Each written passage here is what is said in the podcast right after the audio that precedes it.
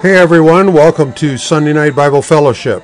It's good to have you with us today as we continue our journey through the Gospel according to Luke. And we start a new chapter today, and that new chapter is Luke chapter 19. And we will be looking at verses 1 to 10.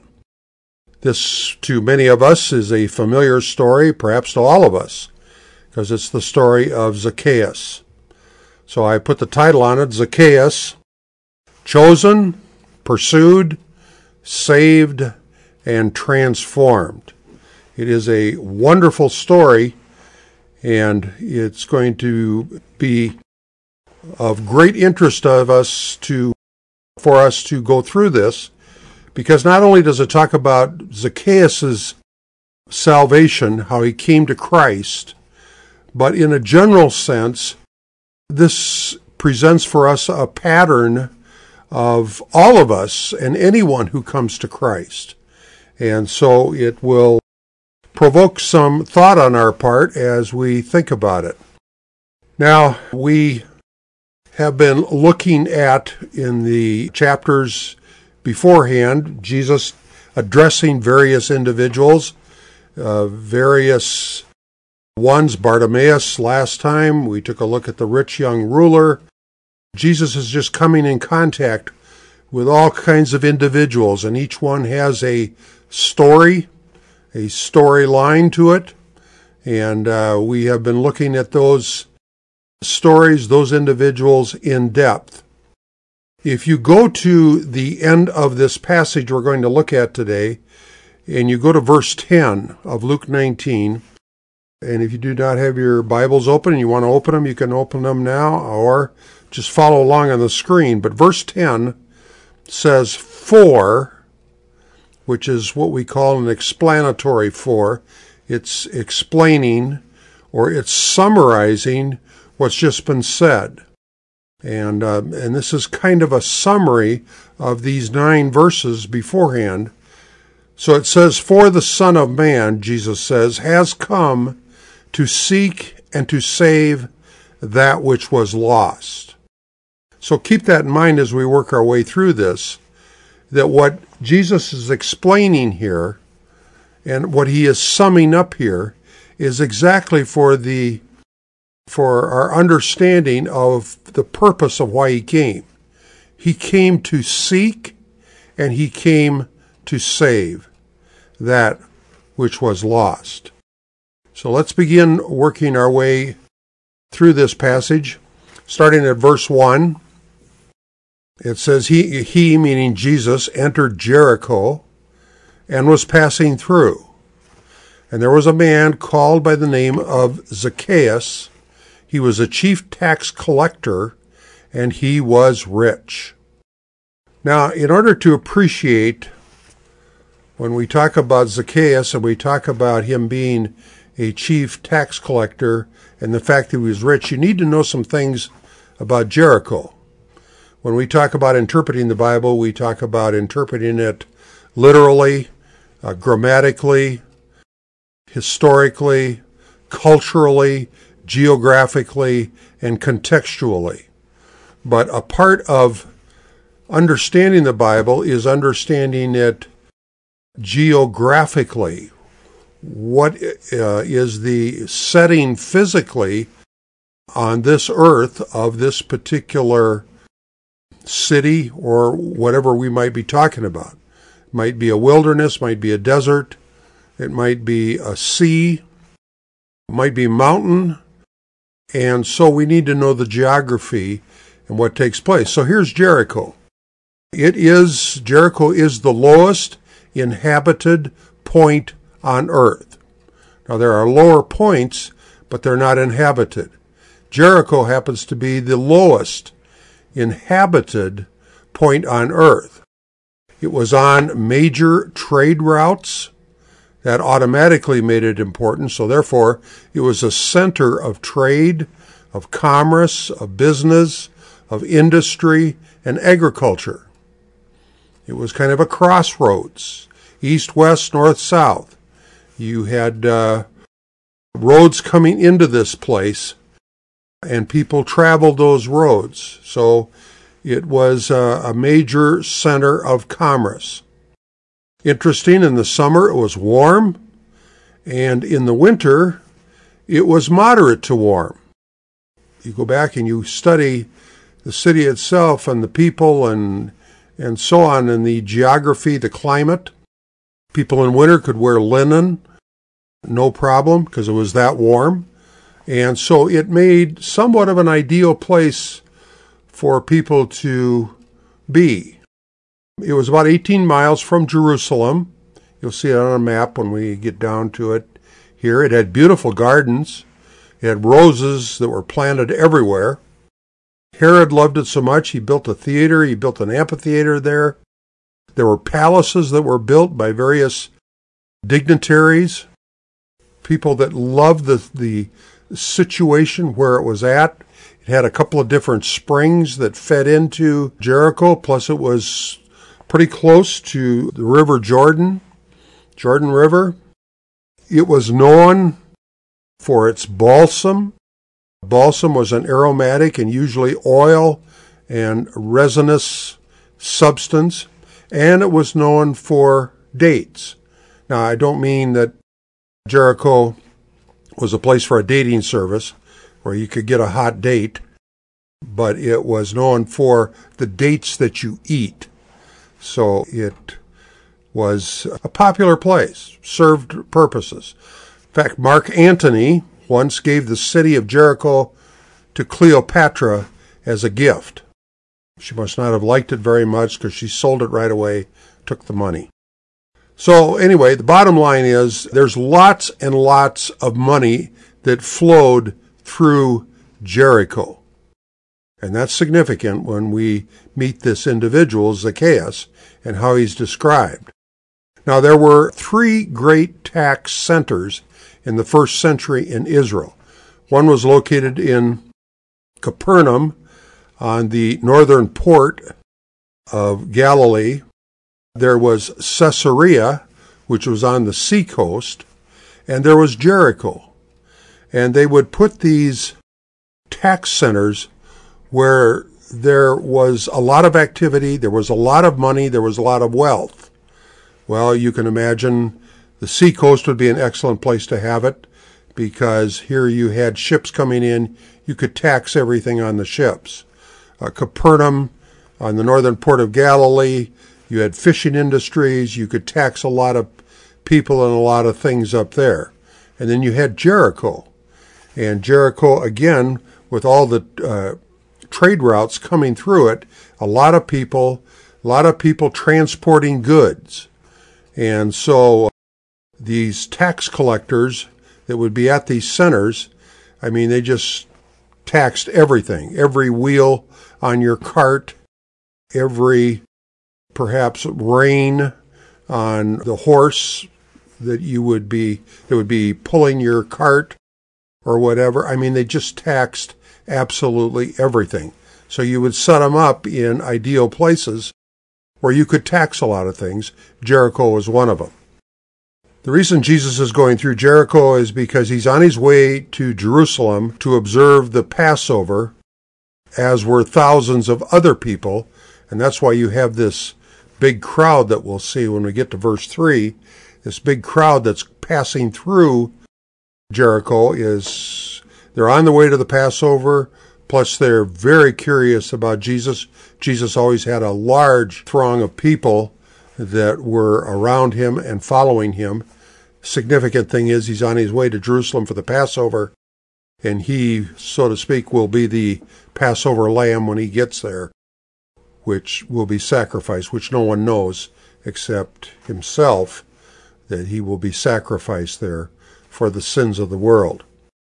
So many would be passing through Jericho on their way to Jerusalem at that time. Here's a map on the next slide. You can get some kind of bearings here. You can see up towards the top, you've got the Sea of Galilee. You've got Capernaum up at the top.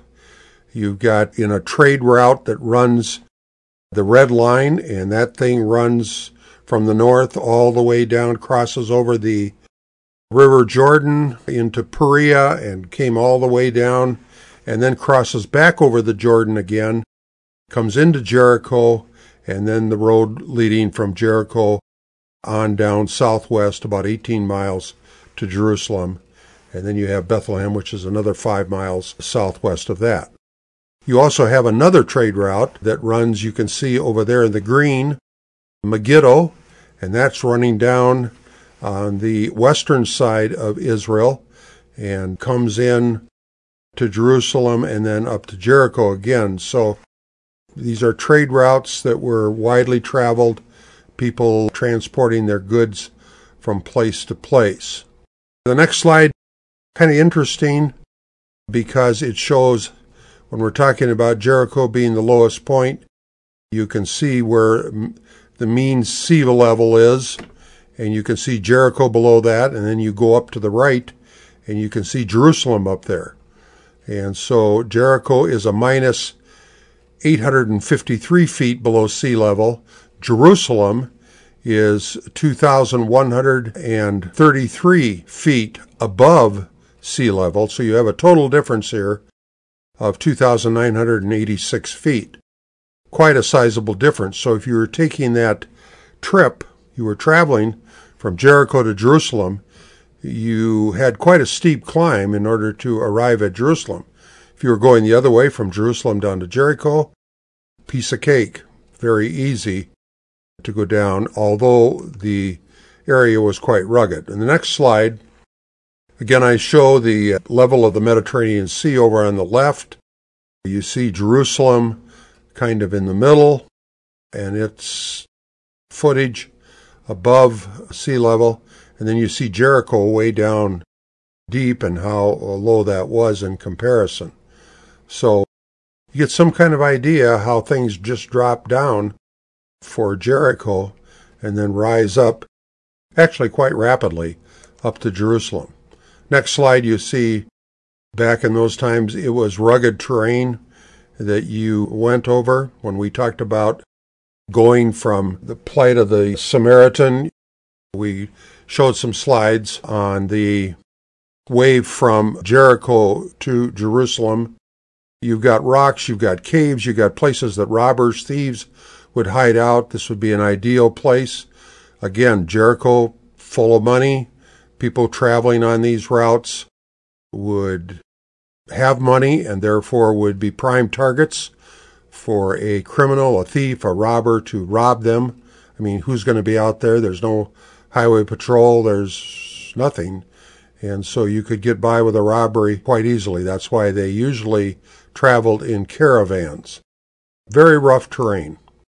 So, that's Jericho. It says in verse 2 And there was a man called by the name of Zacchaeus. He was a chief tax collector and he was rich. So, when we're describing Zacchaeus here in verse 2, there are two characteristics of him. Number one, he was a chief tax collector. Okay, what does that mean?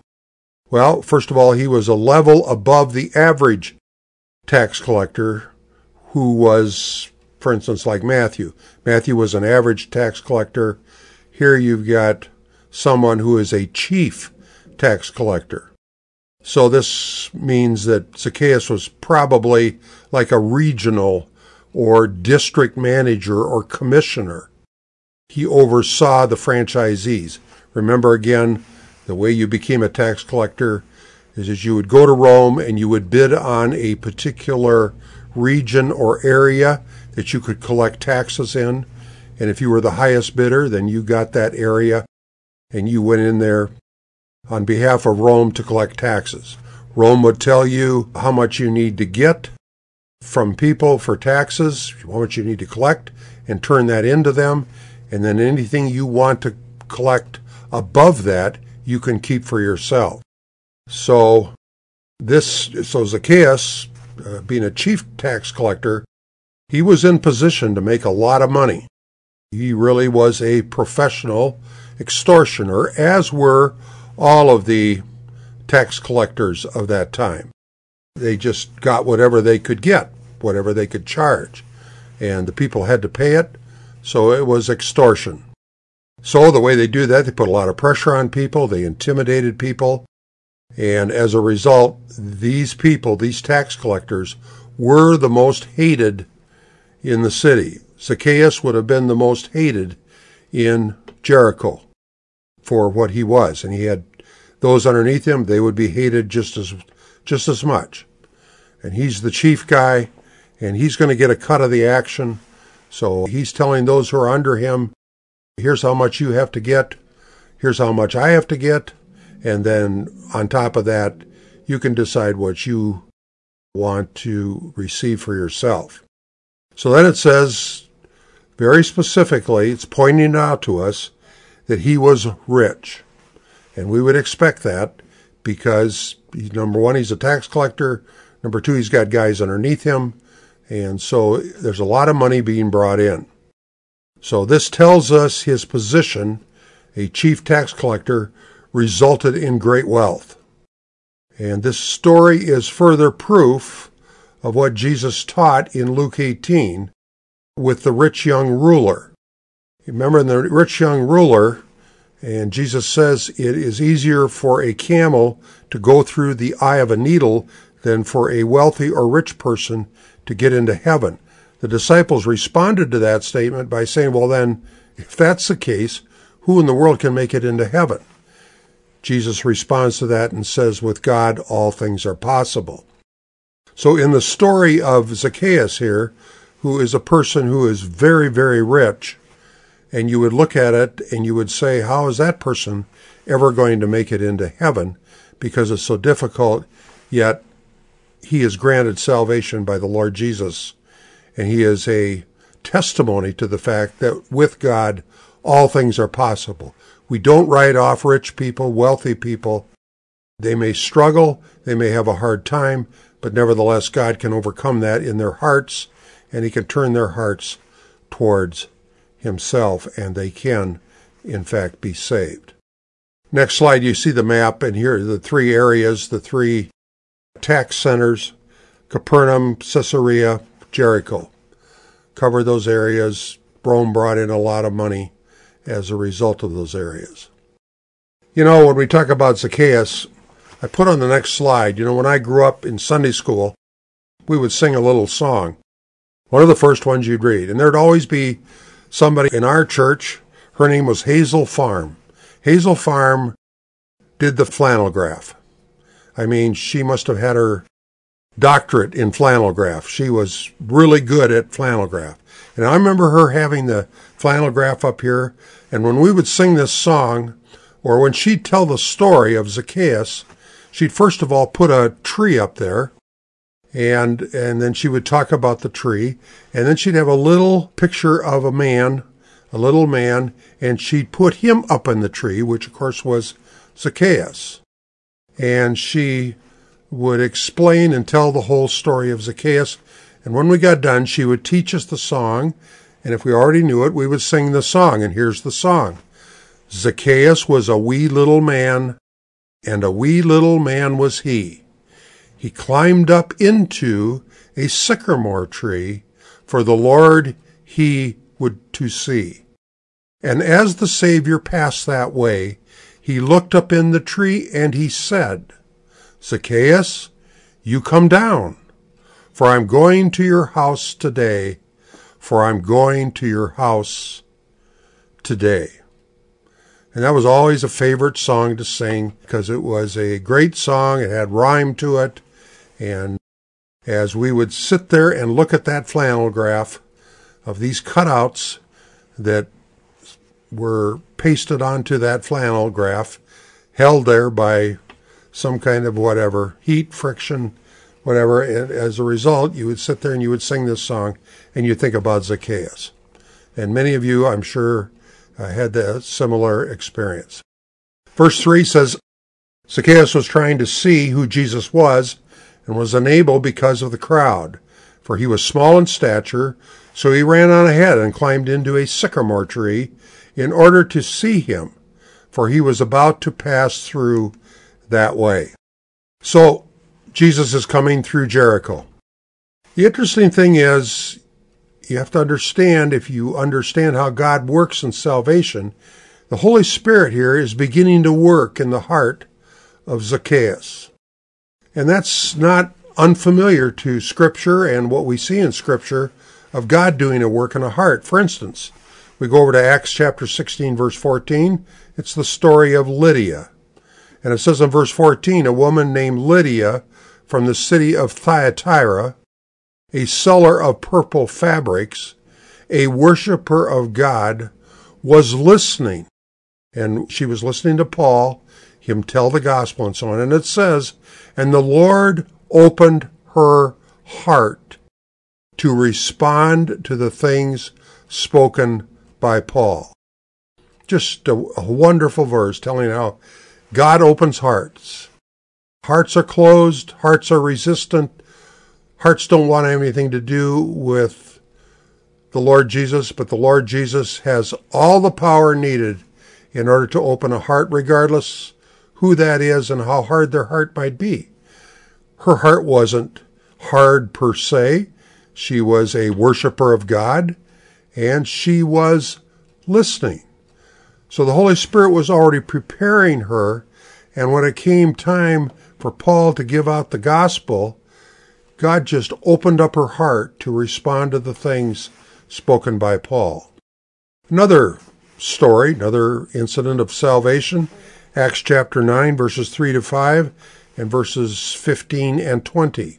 And of course, this is the story of Paul, whose name then was Saul, turned into Paul after his conversion. But it says, as he was traveling, it happened that he was approaching Damascus. And suddenly a light from heaven flashed around him. And he fell to the ground and heard a voice saying to him, Saul, Saul, why are you persecuting me? And he said, Who are you, Lord? And he said, I am Jesus who you are persecuting. So here something happens very, very quickly. And this light suddenly appears from heaven around him. And uh, he falls to the ground. And he suddenly hears a voice. And Jesus tells Saul that this is who is speaking. And so when we get to verse 15, but the Lord said to him, meaning Ananias, Go, for he is, he, Paul, is a chosen instrument of mine. Bear my name before the Gentiles and kings and the sons of Israel. And immediately, it says in verse 20, that Paul began to proclaim Jesus in the synagogues, saying he is the Son of God. So you have quite a radical change taking place fairly quickly here as Saul is knocked down. Saul sees the light. Saul is converted. And Ananias is chosen to take care of Paul. And his message, the message that goes to him, to Ananias from God is look, Paul is a chosen instrument of mine. I've chosen him. Therefore, that's why I am saving him because he is very important to me to bear my name before the Gentiles and kings and the sons of Israel. And it says that he immediately began to proclaim Jesus in the synagogue. A third in instance here is in John chapter 3, verses 1 and 2. Again, you're familiar with this. There was a man of the Pharisees named Nicodemus, a ruler of the Jews.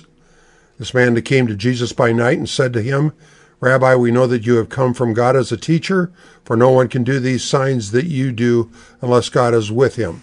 Again, you see the Holy Spirit working in Nicodemus's life. He's coming by night. He's seeking out Jesus. He wants to talk to him and inquire of him. And he has come to an understanding of who Jesus is, that he is a teacher. He has come from God. He is doing signs. God is with him. I mean, all this is prep work then for Jesus talking to him about the fact that Nicodemus, you have to be born again. So in every instance, wherever somebody is going to come to Christ as Savior, the Holy Spirit is doing prep work. He is preparing the heart, preparing the life, preparing the mind of the individual in order that those people might eventually come to him as Savior. Might take place in an hour, a few hours, a few days, a few weeks, maybe over a few months, a year. God has all kinds of timetables for people as to how fast he's going to work and what he's going to do and accomplish in the situation. And the reason that this has to happen, that God has to do this work, is because of Romans 3.10, which says very clearly and very plainly, there is none who seeks for God. Just let that sink in a bit. Every person born here in this world, their natural inclination is that they will not seek for God. And unless God intervenes in their lives, they will never seek for Him. They will remain in that state until the day they die. No one seeks for God. Very plain statement, not difficult to understand. So if no one seeks for God, but yet people are found, then who's doing the seeking? Well, it's pretty easy. It's the Lord Jesus Christ. It's God the Holy Spirit that is doing the seeking. And the reason that that has to happen, and the reason no one seeks for God, is Ephesians 2 1 to 5, where it says, And you were dead in your trespasses and sins, in which you formerly, now I want you to notice what walk means here, because it does not mean that there isn't physical activity. It means you were dead spiritually. Because you formerly walked there's a physical activity according to the course of this world, according to the prince of the power of the air, of the spirit that is now working in the sons of disobedience. Among them, we too all formerly, notice, lived in the lusts of our flesh, indulging the desires of the flesh and of the mind, and were by nature children of wrath, even as the rest. So, though in a person's life there is a lot of physical activity. People might be doing all kinds of things. Yet, spiritually, they are dead men and women walking around because they are dead spiritually. Verse 4 says, But God, and thank God for all the but gods that are in Scripture, because it means now that God is intervening. God being rich in mercy because of his great love which he has loved us, even while we were dead in our transgressions. Notice, he made us alive together with Christ. So he intervenes in a person's life. He quickens them. He makes them alive. He makes them to come alive spiritually together with Christ. I made a note here that there are no degrees of deadness. There's no degrees of being dead. You are either dead or you are not. That is an airtight word. Being sick is not a degree of being dead. I hear people sometimes say, well, you know, the way it is, is that when we become a Christian, it's, it's like we're laying in a hospital, we're really sick, and, you know, we only have enough strength to be able to do something, and that is to open our mouths to take the medicine which cures us. Problem with that illustration is Bible never talks about us being sick, and sickness is not being dead. The Bible says we are dead, which means we are incapable, incapable of doing anything. A dead corpse is totally incapable of seeking God. That's why Romans 3:10 says that. John 15:16 says you did not choose me, but I chose you. It has to be that way. We're again incapable of choosing him. 2 Thessalonians 2:13 says, "But we should always give thanks to God for you, brethren, beloved by the Lord, because God has chosen you from the beginning for salvation." Beginning simply meaning beginning before he even created anything. In eternity past, Ephesians 1 3 and 4 tells us that God chose us in him from eternity past for salvation. John 1:13 who were born, this is talking about believers here, who were born again, not of blood, nor of the will of the flesh, nor of the will of man, but of God. So it's not by my will contained in my flesh. It's not by the will of man. The way that someone is born again, the, some, the way that someone comes to Christ is because of God. It is God that does the work. That's what we're seeing here with Zacchaeus. One more verse, 1 uh, Corinthians 2.14. A natural man does not accept the things of the Spirit of God, for they are foolishness to him, and he cannot understand them, because they are spiritually appraised or understood. So a natural man, a person in this world, an unbeliever who is not regenerated, is a person who thinks that the things of Scripture are foolishness to them because they are only spiritually understood, and that comes when you are born again, when you are given the ability to understand what the Bible says. So a dead man, a blind man, a deaf man, a dumb man, a mindless man cannot seek God. And all of those particular phrases are adjectives that describe that are described in scripture of a person that is dead in their trespasses and sins, of those who are incapable of selecting God on their own, those who, who will not seek God. That's how they're described in Scripture. And they cannot seek God because they are in that condition.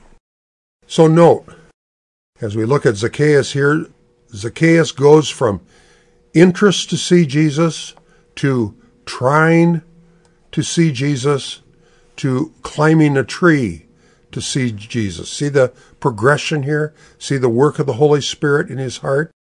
He is in pursuit of Jesus. Why? Because Jesus was in pursuit of him. And let me tell you, there was nothing that was going to stop him from pursuing Jesus. Just, I mean, just think about it here. Here is a wealthy businessman. He is climbing a tree to catch a glimpse of someone. I mean, he had at this point, he had no thought of inconvenience, climbing a tree, or embarrassment, or public humiliation. He didn't care. You see, this is what happens when the Spirit of God is working in your life. Everything just kind of gets blocked out. And you're, you just are so focused on the gospel. You are so focused on the Lord Jesus Christ that really nothing else matters people that have come forward in, in evangelistic crusades, big auditoriums, Billy Graham evangelistic meetings. They have come forward and they have come forward and they've, they've left their family. They have left friends around them. They don't care how many thousands of people are seeing them walk an aisle and walk up to the front. They just want to do it because they are so absolutely riveted to the fact that they want salvation. They desire it from Jesus Christ. When the Holy Spirit is at work in your heart, nothing else matters. You will go to whatever lengths you have to to find Him. Before we leave these couple of verses here, just a photo here of a sycamore tree. In fact, this is, if you go to Israel today, you go to uh, Jericho, your tour guide is going to take you by this and say, here is the tree that Zacchaeus climbed up in. Well, I really doubt that. I really doubt that, but it, it makes for good interest for the tourists to see it and to marvel at it. But it was obviously similar, and you can just see how big it is. The good thing about this is it is a sycamore tree, and it is large, and you can see him finding a way to grab onto a branch, hoist himself up, get high enough so that he can see Jesus. I mean, he was small in stature, as it talks about here, but he had nothing but an insatiable desire to see Jesus, and he would, even in perhaps his good, expensive clothes he was wearing, being rich, he didn't care. He wanted to get up in this tree. He just has to see Jesus. One thing I put in here in the next slide is something just for us to think about. In the fact that the Holy Spirit starts small in our lives. And you think about your own life. I just I just put down some things here that I've heard people say and talk about as to how they came to Christ and how small it started. It may start small. Maybe it was a friend, a roommate in college, a coworker, a neighbor that made a remark that you got that got you thinking. Maybe a brother, sister, or parent or other relative became a believer and you talked to them about it. Maybe you were invited to a church or evangelistic crusade. Maybe you were cruising the radio dial and came upon a speaker talking about salvation in Christ. Maybe you attended a church camp. Maybe you overheard a conversation two people were having about spiritual things, about Jesus, about the Bible. Maybe someone gave you a book or a tract to read and you read it and that's that started something. Maybe it was a serious illness you had that got you thinking. Maybe you were broke or you lost your business. You were at the end of your rope and someone came along and talked to you about Christ. Maybe you lost your husband or wife or a child and it got you thinking about spiritual things. I didn't put it on here, but, but maybe you went to a funeral. Maybe that got you thinking about death and eternity. And it was something the Holy Spirit started working in your life and brought you to the point of salvation. Maybe you were just sitting there on a park bench or on a beach or in a campus student union or a dormitory and someone approached you and shared the gospel. Uh, maybe your man-made religion grew empty and you began to search to find the truth. Maybe you heard a song about Jesus, etc., etc., etc. This could go on. There are millions of ways uh, that God directs a person's circumstances by his providence that brings one to Christ. And I ask, I ask this of you. What is your story? Sit down and think about how you came to Christ. And think about the journey and the circumstances and what was involved in it. You know, and you might have not thought that much about it. Or you might have taken credit for well, you know, I did this, and you know, I was smart enough to do this, and well, I just had myself in the right place at the right time. You know what? None of that stuff is true. God was the one that had you at the right place at the right time. God was the one that revealed to you in your spirit, in your heart, who he was, and placed faith there to believe the gospel.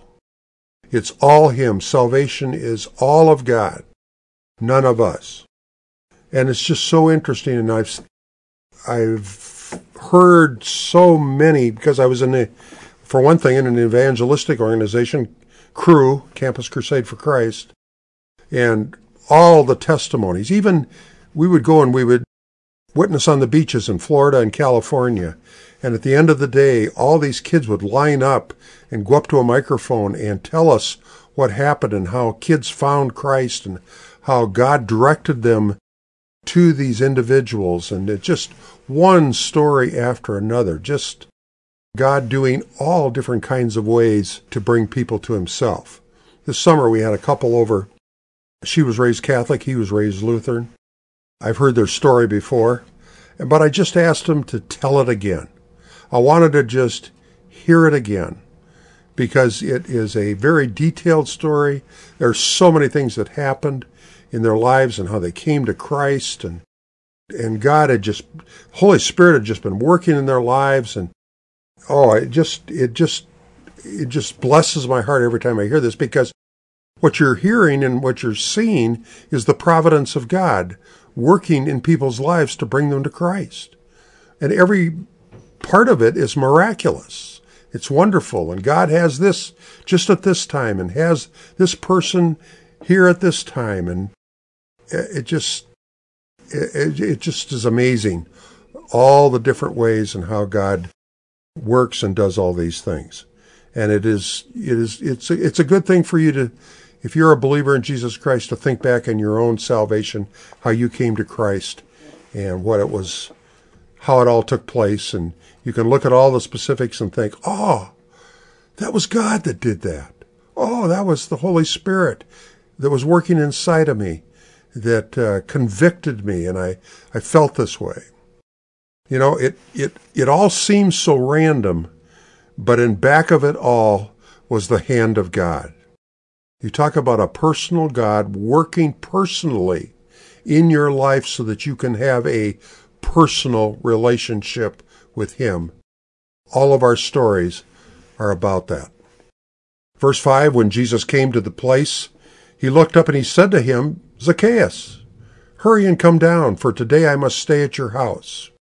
But this is what we call, in theological terms, we call this the effectual or the specific call of God. I don't know how Jesus knew Zacchaeus' name. He's walking through the town. He either knew it because he's omniscient or somebody talked to him about it. Really doesn't make any difference. This is Jesus specifically calling Zacchaeus to salvation. You see, there are two calls that go out to every person in this world. First of all, there's the general call. It goes out to everyone. Matthew 22:14 says, "For many are called, but few are chosen." That call that's talked about there is the general call that goes out to everyone. Uh, it may be through the gospel, it might not be through the gospel, but a call goes out to every person born in this world. It may be just the call of nature itself, described in Romans chapter 1, where it says, whether you look in a telescope or you look in a microscope, all the things about creation are evident to see. And you have to literally suppress the truth, put it down in order to disbelieve it. You have to put it away but it is all right there. And that's a general call. That's general revelation, we call it, that has been given, and every person has that. And then there's the specific call, and that call goes out to God's chosen or to his elect. You find, for instance, uh, it in Romans 8, verse 30, where it says, And these whom he predestined, he also called. And these whom he called, he also justified, and these whom he justified, he also glorified. So in this calling, which is different from number one, in this calling, when he calls people, and he calls them individually, specifically, these all will be justified, they'll all be saved, and they will all end up being glorified in heaven.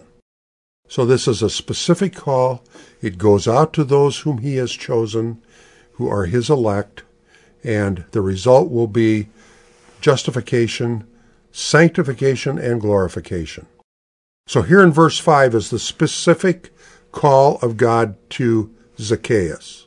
He looks up, he sees him in the tree, and he calls him by name Zacchaeus. You see, Jesus doesn't specifically call everyone that day. He doesn't say, and you, Ezra and you, Bill, and you, Mary, and you, Mark or Matthew or whatever type of a thing. I'm just using terms, names for non Christians that might have been there that day. He doesn't call everybody, but he does call Zacchaeus that day. That's the specific call of God going out to him. Verse 6 And he hurried, Zacchaeus hurried and came down and received him gladly. And I just got to say, wow. When the Holy Spirit has prepared a heart, it can't wait to respond. Notice he did it fast here. He hurried down and he did it gladly. There was no twisting an arm here. It was absolutely resistible. I hear people saying, well, God forces people to receive the gospel or forces them to go into heaven and they come into heaven screaming and kicking. That's absolutely false. There's no kicking and screaming. Every person that God calls and that responds to the gospel, they come willingly, they come gladly, they can't, in fact, they can't wait to come. No arm twisting.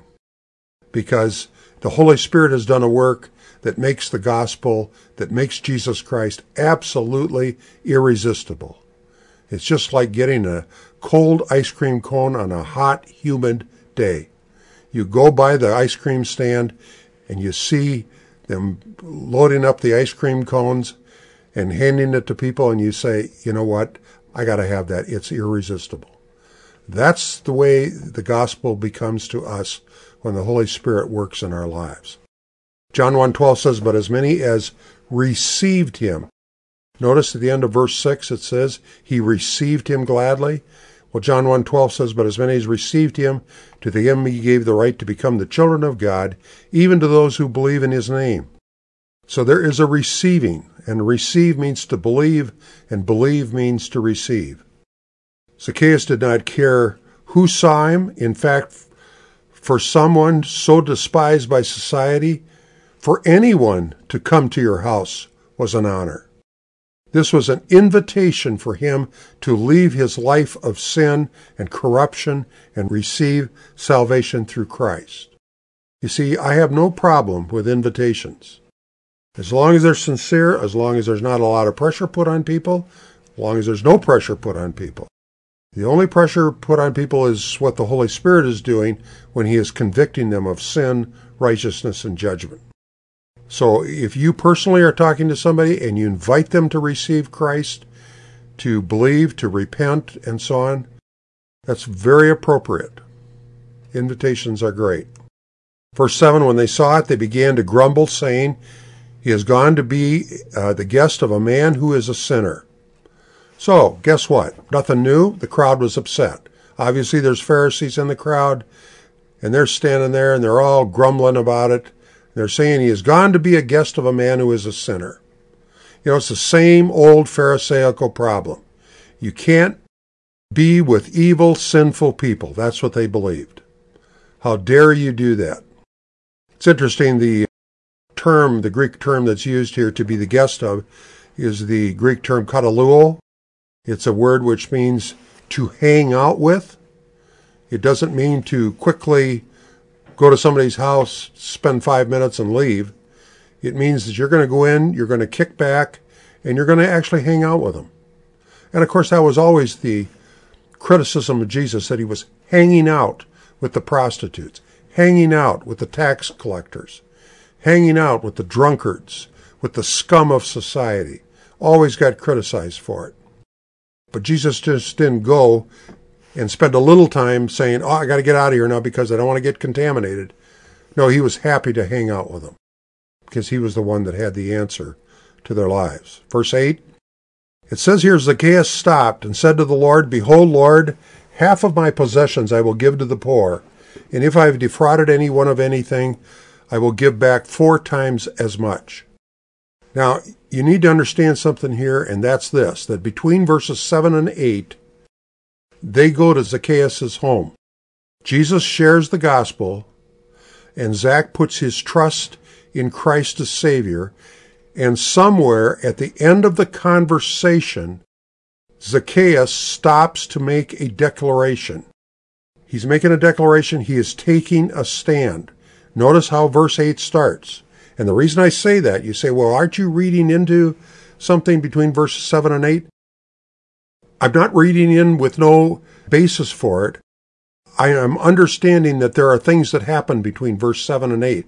Why? Because verse 8 suddenly starts, Zacchaeus stopped. Now that makes no sense with verse 7, other than you see that they went to the house, they had conversation, maybe had dinner together, whatever. Jesus is talking about salvation, the gospel, and that type of a thing. Zacchaeus is converted, he is saved, and now he is making a declaration. So he stops the conversation and he says to the Lord, Behold, Lord, half of my possessions I will give to the poor. If I've defrauded anyone of anything, I will give back four times as much. Now, that's not unusual that we don't see what exactly the Lord said to Zacchaeus in terms of a gospel message. I don't know if you'll find any place specifically, maybe chapter 3 of John with Nicodemus, you get a little bit of a flavor of it, but that's just talking about being born again in the fact that a person has to be regenerated even to see the truth and accept the truth. Because Salvation is a miraculous work of God in a person's life. Does a gospel presentation need to be given? Absolutely. But in this instance, it's not critical. And we understand Zacchaeus is stopping in the middle of this conversation or at the end of this conversation, and he's making a declaration. His life and his heart and thinking has suddenly changed. He has been convicted by the Holy Spirit. And here in verse 8, he has a repentant heart. Just amazing. Just fantastic to think about the change that's taken place in him. So Zacchaeus addresses Jesus as Lord here. Notice he says, Behold, Lord. Romans 10:9 says, if you confess with your mouth Jesus as Lord. I think that's what Zacchaeus has done here between verses 7 and 8, and he is doing it here in verse 8 and saying, Behold, Lord. I mean, that shows his heart. So if you confess with your mouth Jesus is Lord and believe in your heart that God has raised him from the dead, you will be saved. Zacchaeus' life has changed, and his changed life results in taking action. So what does he do? Two things here. He, he says, I'm going to give half of my possessions to the poor. I mean, you talk about the gospel changing a person's life.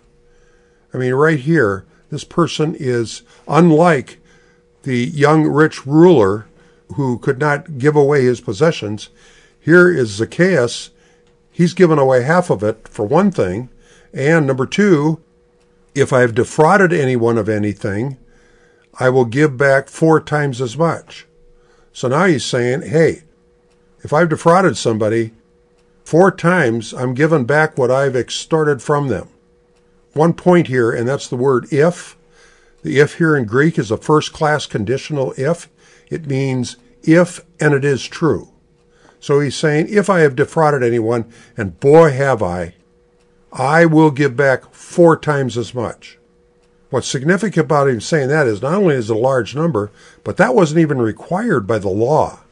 Uh, Numbers chapter 5 verse 7 says, Then he shall confess his sins which he has committed, and he shall make restitution in full for his wrong, and add to it one fifth of it and give it to him whom he has wronged. So all that was required was he make restitution in full, in other words, pay everything back, and then add to it a fifth, kind of an interest payment type of a thing. And that was it. And here comes Zacchaeus, and he's saying, I'm going to give four times back. I mean, you talk about somebody who was really convicted. Uh, he was really convicted. So this is way over and above what the law required. And this is what regeneration does. This is what a changed heart and life does. It responds to the gospel in a big way. No doubt this guy was a became a believer for this kind of a uh, response. Verse 9, and Jesus said to him, Today salvation has come to this house because he too is a son of Abraham. So Jesus pronounces instant justification.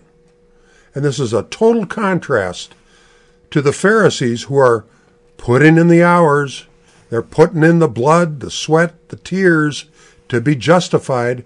They're carrying the burdens of all this. They're they're bogged down by all their laws and rules and regulations.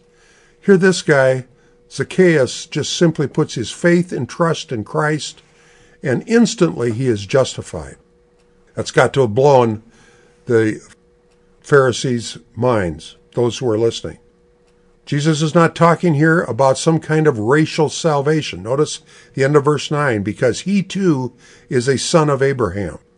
We're not talking here that Zacchaeus is a son of Abraham because he is a Jew and is inheriting this. No, no. He's a son of Abraham because he believed God and it was counted to him as righteousness. He's following in the footsteps of Abraham who exercised faith. We do the same thing. If we put our faith and trust in Christ as Savior, we're following in the steps of Abraham. We too are a son of Abraham. Not in some kind of ethnic, racial sense, but in a spiritual sense. We are spiritual sons of Abraham. Romans 2 28 and 29 says, For he is not a Jew who is one outwardly, nor is circumcision that which is outward in the flesh, but he is a Jew who is one inwardly. Circumcision is that which is of the heart by the Spirit. So there is no salvation based on ethnic inheritance or works righteousness. It is based on faith in Christ alone, by grace alone, and evidenced by a changed life that we're seeing here in Zacchaeus. And then verse 10, where we started, for the Son of Man has come to seek and to save that which was lost. So this is what the whole story of Zacchaeus is about. Jesus seeks those who are lost, and Jesus saves those who are lost. So all who are pursued by Jesus, by Him, will find Him. And all who are pursued by Him will be saved, and all who are pursued by Him will be changed. That's what this passage is driving home to us. That's what Dr. Luke wants us to understand and why he put this in here under the inspiration of the Holy Spirit is so that we can understand that number one, we are pursued by Christ unto salvation. We are saved by him and we are changed, transformed by him. All in a package deal. Ray Pritchard says concerning seeking and saving, if the devil loads up your mind with accusations like, you are a great sinner, just agree with him and say, Jesus came to save sinners, and thus he came to save me. If he says to you, you are lost altogether, say, Jesus came to seek and save that which was lost. You see, our refuge is always in Christ and what he has done. He is our shield. He is our protection. He is our rock. Well, application. Three applications. Number one, the pursuit of God after a sinner is a wonder to behold. It really is. When somebody gives their testimony, listen to them. Listen to how the Holy Spirit was at work in their lives even before they came to Christ. Pre salvation. Number two, all stories are different and none are insignificant. The, quote, raised in a Christian home resulting in salvation, end quote, testimony is just as miraculous as the down and outer drug addicts or the up and outer famous and wealthy's testimony of coming to Christ. I think a lot of times people feel I don't have much of a testimony. I was raised in a Christian home. Came to Christ as a young age.